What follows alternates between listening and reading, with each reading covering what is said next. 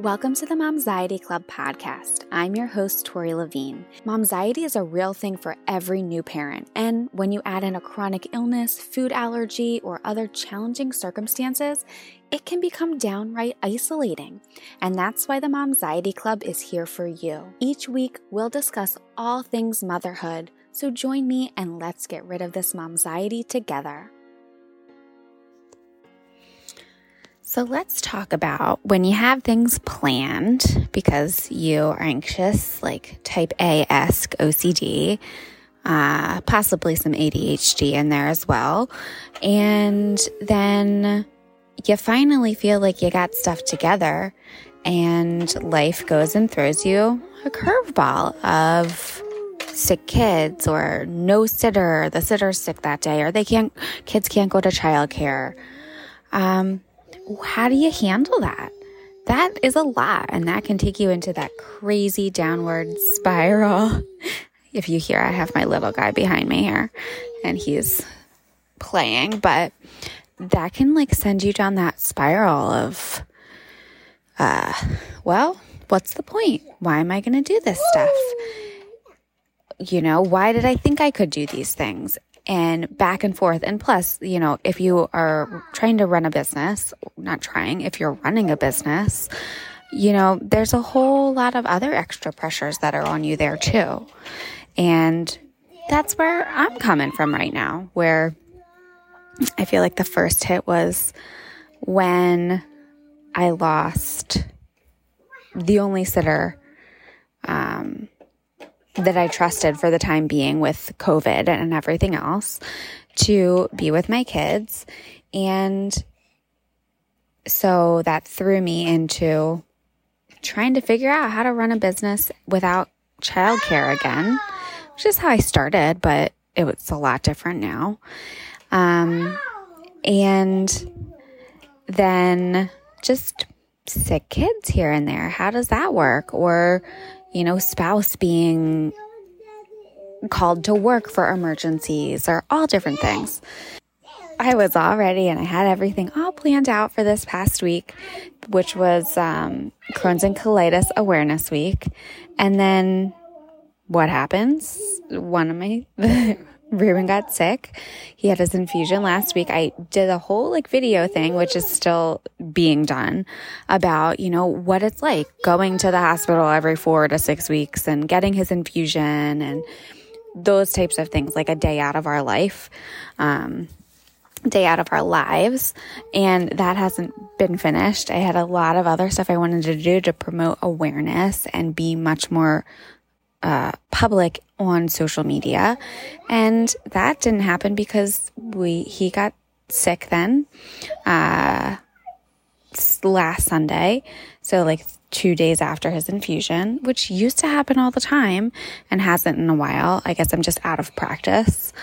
Um, but got sick, then got better. Eli got really sick. Spent that was a night of me sleeping into in his toddler bed with him because he could not stay asleep and all this different stuff. And I knew if he came into our bed, you know, there's then how many people do we want to get sick is like the question is do you I so I tried to go in there and stay with him so that if Ruben came into our bed, he wasn't getting sick again and my husband wasn't, you know, being coughed in their mouth and everything that I did all night long. Um, then finally, you know, that was, I forget, Thursday, Friday. And uh, Friday night, then, so Ruben was out Monday, Tuesday from school. Went, got tested at the doctor, was able to go back. Everything was negative. Um, then Eli got sick, and then I convinced myself in and out, in and out, in and out that he had shingles. Not shingles, sorry, that he had chickenpox. I convinced myself. Then I read about it and said, like, the incubation period.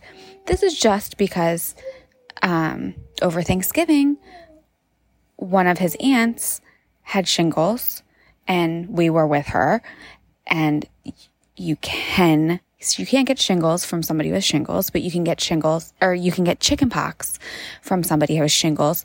But it's not airborne. You have to physically touch the shingles blister, which wasn't happening. And everything was covered, all this different stuff. Because I actually had shingles when Ruben was about two, right between my breasts on my chest and I had to bandage it up like crazy because he was still nursing.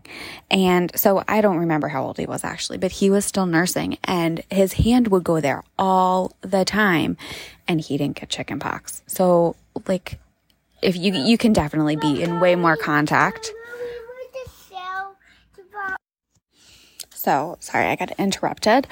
Um, but yeah, so I knew it was fine to be, there wasn't an issue. I even checked with the doctor again, the pediatrician, and knew it was fine. Everything was covered. There was no issue. But just because of that, I convinced myself 90 times that he had chickenpox because they've only had their first shots because Eli's two and you get your first one when you're young and then the second one when you're four.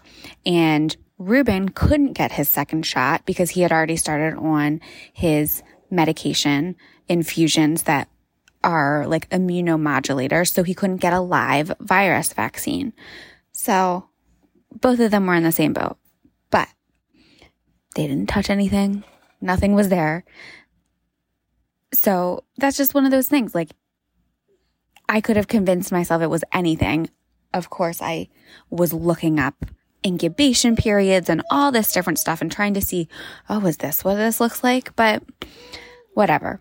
So it just gives you an idea of if you are convinced about something and then not convinced that you're not the only one. It happens to everybody. And so Ruben was able to go to school for a couple days uh, Friday night, Saturday, he started feeling sick again. And today's Sunday that I'm recording this, but, and then Saturday night, just downhill super fast. Both kids were warm again. No real fevers, just low, um, you know, in the 99s. Um, Ruben was hitting triple digits, but everything was okay but then this morning, thank you to my husband. He actually let me sleep in this morning, which was like crazy because I normally just get up and I don't like try to because I don't know, sometimes sleeping in makes me feel worse. But so yeah, I had tons of stuff to do. Our house right now is a disaster zone because laundry has not been taken care of because dealing with two sick kids. And what does like a disaster zone do to my anxiety and my coping? Uh, it just makes it go out the window because I feel like everything is, it just makes me feel like I can't do anything because I visually see, well, you didn't get that done or, that didn't happen. So you're obviously failing at running a house and taking care of kids and all this other stuff. But really, I know in the back of my head I'm not. Um, that's not how it works. You have sick kids, like stuff gets thrown out the window and plans get like there's an upheaval of plans. But yeah, that's just kind of how things have been. And then Ruben couldn't sleep last night because his throat was so bad. He actually asked, he said, Mommy, I think that can we go to the doctor tomorrow? Uh, last night. And they said, Oh, well, let's see how you are. And yeah, then Eli last night, I could hear him. I don't know if it was because he was like too congested, but he was asleep and making lots of noise and I felt bad. And then yeah, Ruben's just not eating this morning. We had a IBD scary thing last night, which has not happened in forever. There was, we saw, there was blood. He actually went to the bathroom and then I know this is TMI, but this is what it's like having a kid with a chronic illness that deals with your digestive system. It's like, um, the poop poop uh, surveyor. And I mean, all parents are like that for a, a, good amount of time. But he said, Mommy, there's, there's blood. And I was like, oh, I've been worried after his infusions went from four weeks to six weeks. We've had a little bit of like belly aches, but very rare. Things are still going okay. And I did just tell my husband like a while ago, I said, I'm a little worried with kind of like I can see that possible downward trend and then that. And that last night. And I don't think there's been anything like that in years, which is wonderful, but also then scary. And there can be these fluke things. He's sick too, you know, you know, that can mean a million different things. Um, but actually, surprisingly, I was able to not freak out so much about that. I was like, okay, well, great. Thanks for telling us, buddy. Just tell us again if that happens. Um, and it's more just like the regular cold sickness symptom, symptoms. Uh, this morning, then my husband said, yep, Ruben threw up. He wouldn't eat. He's really ill. Um, so that's where we are. Just passing things back and forth, trying to keep the kids separate, which obviously is very challenging. Um, but just, I feel like being in this, what is going on is some of the hardest stuff because we couldn't get into the doctor. We're going to call and go to the doctor again tomorrow, hopefully, um, to get COVID and flu tests again because my husband is worried it's the flu now. So, yeah. Well, my plans of writing a proposal, updating things, for work and, you know, seeing clients that I still see in person. That is, I just had to send everybody a message to say, sorry, I'm, I just, we need to cancel for this week because both my kids are sick and I don't want to worry about passing anything on to you guys. And that's just how it is. So, you know what?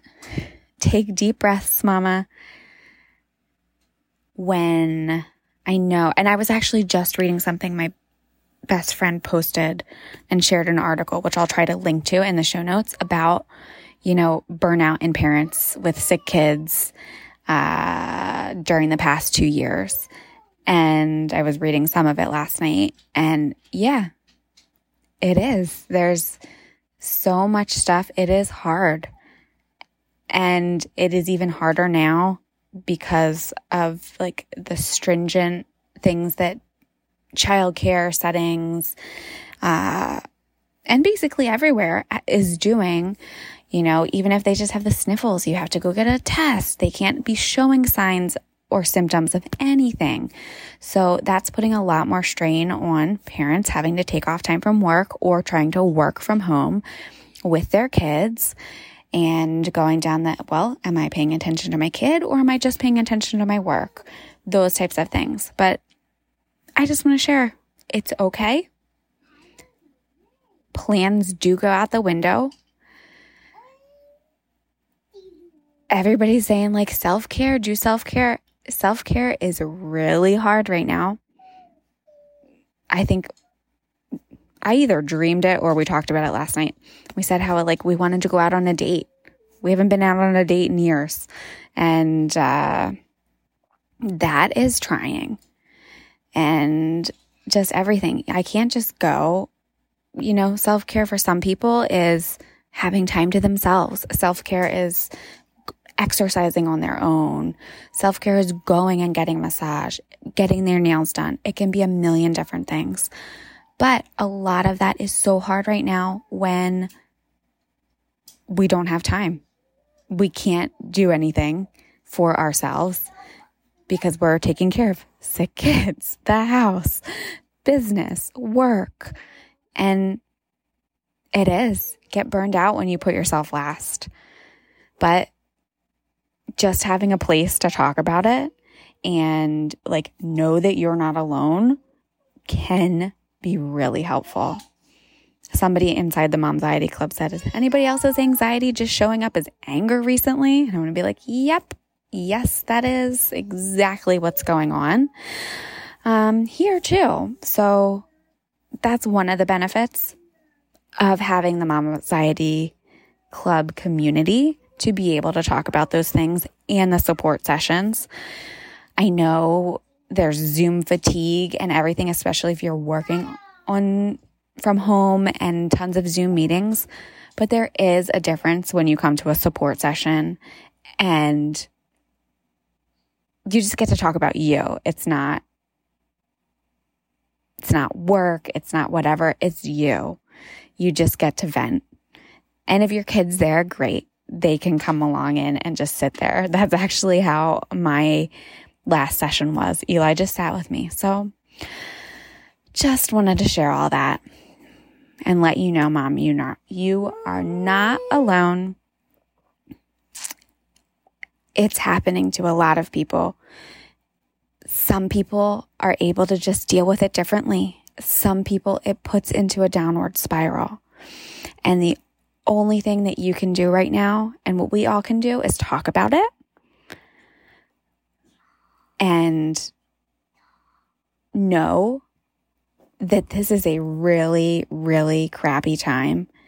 Still, still, this is a crappy time. So I, again, I don't know, another running off to help the kids, but just, I just like felt like recording this would be helpful to somebody, hopefully, because then you know that you're not the only one who thinks these ways because that's what's helpful to me. And uh, reach out. I would love to support you. I'm here for you. Um, reach out hello at momxietyclub.com. And if you're interested, need that extra support of the Momxiety Club membership, head to momxietyclub.com and you will find information there about it. But yeah, I want to hear what your, how you handle these situations, how you handle having a kid who's sick, kids who are sick the whole family possibly being sick and how you handle are you feeling burnt out? What are your stressors right now? Connect with me on social media at momxietyclub.com or give me an email and stay strong, mama. Do the little things, do the realistic self care of taking a little time for yourself, of hiding in the bathroom, of indulging in that extra cup of coffee, in any of those things. And you can do this. I know you've got this. And there are better days coming. You are not the only one with momxiety. You are not alone no matter how alone in your worries you may feel. I'm here too. I've been there too. Reach out via email or on social media.